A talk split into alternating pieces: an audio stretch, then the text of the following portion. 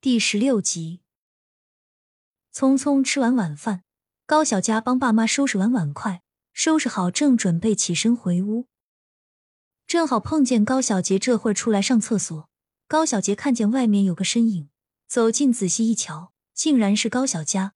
他将身上披着的衣服盖在他身上，询问道：“这么晚还不睡？明天不和爸出去了？哥，你不也没睡？还好意思说我？我这不是刚忙完吗？现在就睡了。”高小佳笑嘻嘻的答道。摆摆手，高小杰打了个哈欠，轻声说道：“那你赶紧收拾收拾就睡吧。对了，明天记得去镇上看到合适的布料，给妈买上一块。”我看她衣服都穿的补丁啦补丁了。好嘞，哥，我记下了。说完，高小杰就先走回屋子去睡觉了。高小佳放好高小杰的衣服，洗漱完毕，也蹑手蹑脚的进屋去了。第二天一早，吃完早饭，高德贵叮嘱高小佳出去不要乱跑，要不然下次就不带他出去。高小佳知道能去镇上，哪还管那么多？高德贵说什么就答应什么。至于办不办，到时候再看。反正将在外军令有所不受吗？收拾好，他就跟高德贵出发了。本来应该是走路去镇上的，但考虑到高小佳年纪小，怕走路太久吃不消，就准备乘坐村里的牛车过去。这是一头老了不能下的干活的黄牛，因为不舍得杀掉，就想着可以再做点什么。老张头就弄了这个牛车，有人不愿意走路的。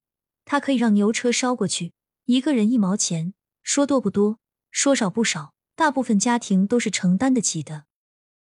坐在牛车上，高小佳依偎着父亲，唠起了嗑。爸，以后你想做什么？还能做什么？种地呗，半辈子都在农村过了，以后也不知道会是什么样子。你有没有想过，以后农村会大变样？高小佳好奇的试探道：“妮子。”你是不是想做点什么？农村未来肯定是要变的，但就是不知道会变好还是变坏。高德贵一听高小佳的问题，就知道他有心思，看着他的眼睛问道：“爸，还是你了解我？我觉得今后我们要将后山承包下来，我想把咱们村发展成旅游景点。”高小佳的眼睛发亮，他知道很多后世发生过的事情，这已是他要好好改变人生。什么？什么是旅游景点？高德贵有点懵，他没听懂这句话的意思，重复了好几遍。就是很多人过来玩，然后咱们这边可以提供给他们住宿，还有吃饭的地方，这些都可以。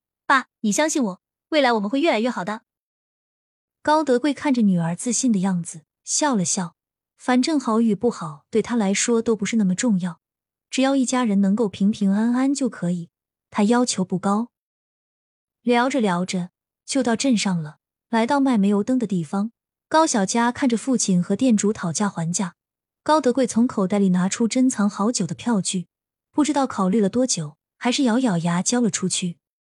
转身对着高小佳笑笑，或许这就是作为一个父亲此刻最大的心酸。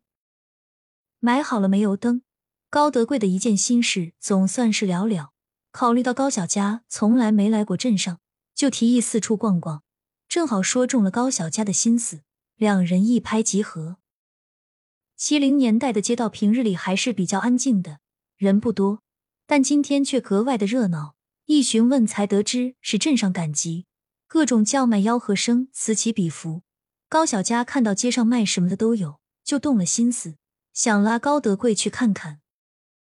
妮子这，咱们要不然下次再来，这次爸爸钱不够。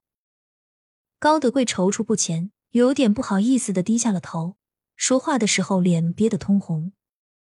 高小佳笑了笑，她拉起高德贵的手，往他手里放了十块，这是当时那五十块钱里面的，也不管高德贵同意不同意，就攥紧了他的拳头，快速的跑开了。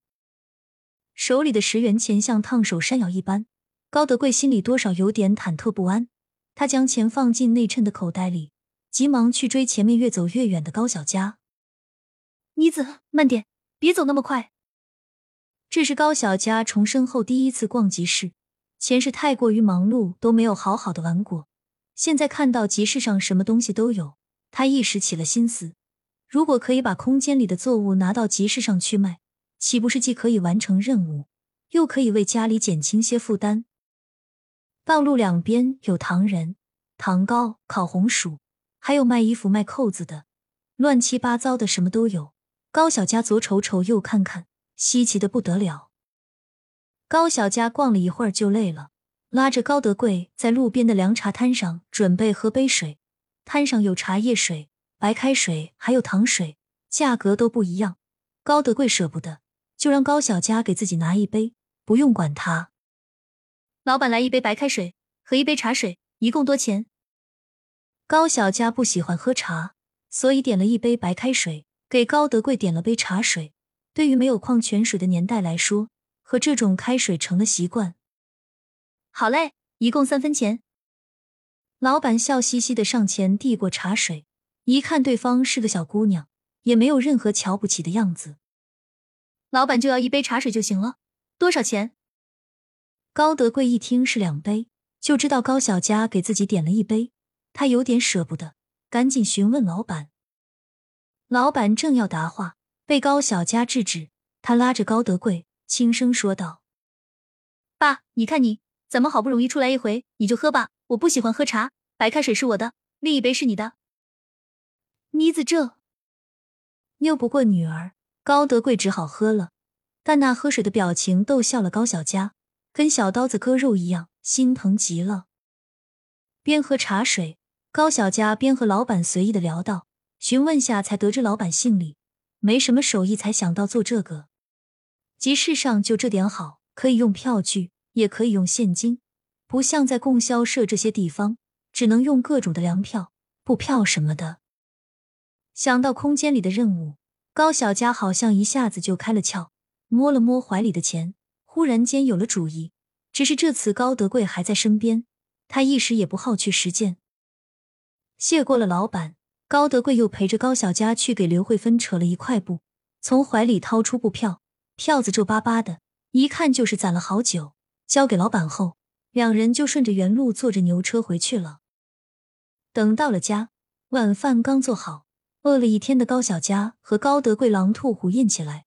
桌子上的菜和饭都吃得干干净净。刘慧芬在一旁笑道：“你们爷俩这是一天没吃饭啊？瞧这样子，慢点吃。”扒拉完最后一口饭，高小佳腮帮子鼓得跟松鼠一样，揉揉肚子，她吃得心满意足。